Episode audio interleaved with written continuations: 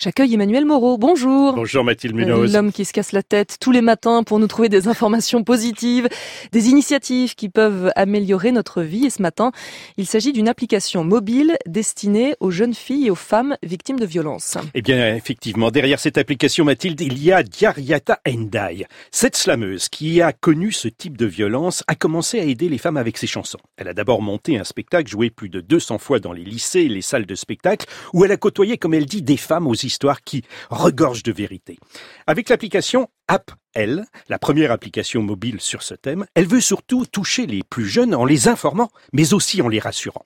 En appuyant sur l'icône Appeler, trois anges gardiens désignés par la victime peuvent entendre en direct ce qu'il se passe. Diariata.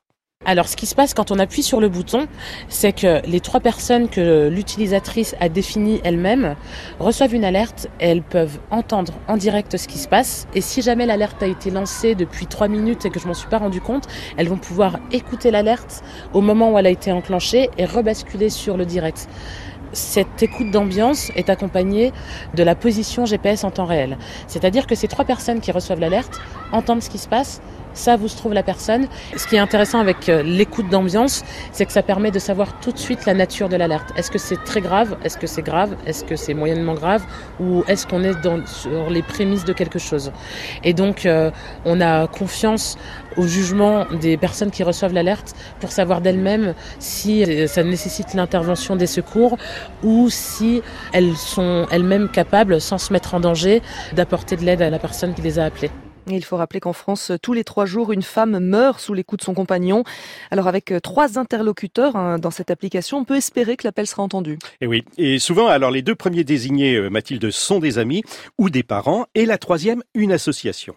Depuis peu, Diariata a ajouté à l'application un nouvel élément, un bracelet émetteur. Ce bracelet est un bracelet qui est connecté à l'application Appel. Donc, euh, pour enclencher une alerte, jusqu'à présent, il fallait sortir son téléphone et enclencher l'alerte. Et donc, il y a des situations dans lesquelles euh, ce geste est possible et beaucoup d'autres où on n'a pas le temps euh, d'aller chercher au fond de son sac son téléphone. Ce bracelet permet d'enclencher l'alerte de façon simple, rapide et discrète. Et ce terme de appel, il vous est venu comment? Alors, je suis slameuse. Donc euh, faire des jeux de mots, c'est un peu mon boulot. Appel, et puis c'était tellement logique. Euh, appel, c'est appel à l'aide, appel au secours, appel euh, des personnes autour de toi si tu en as besoin.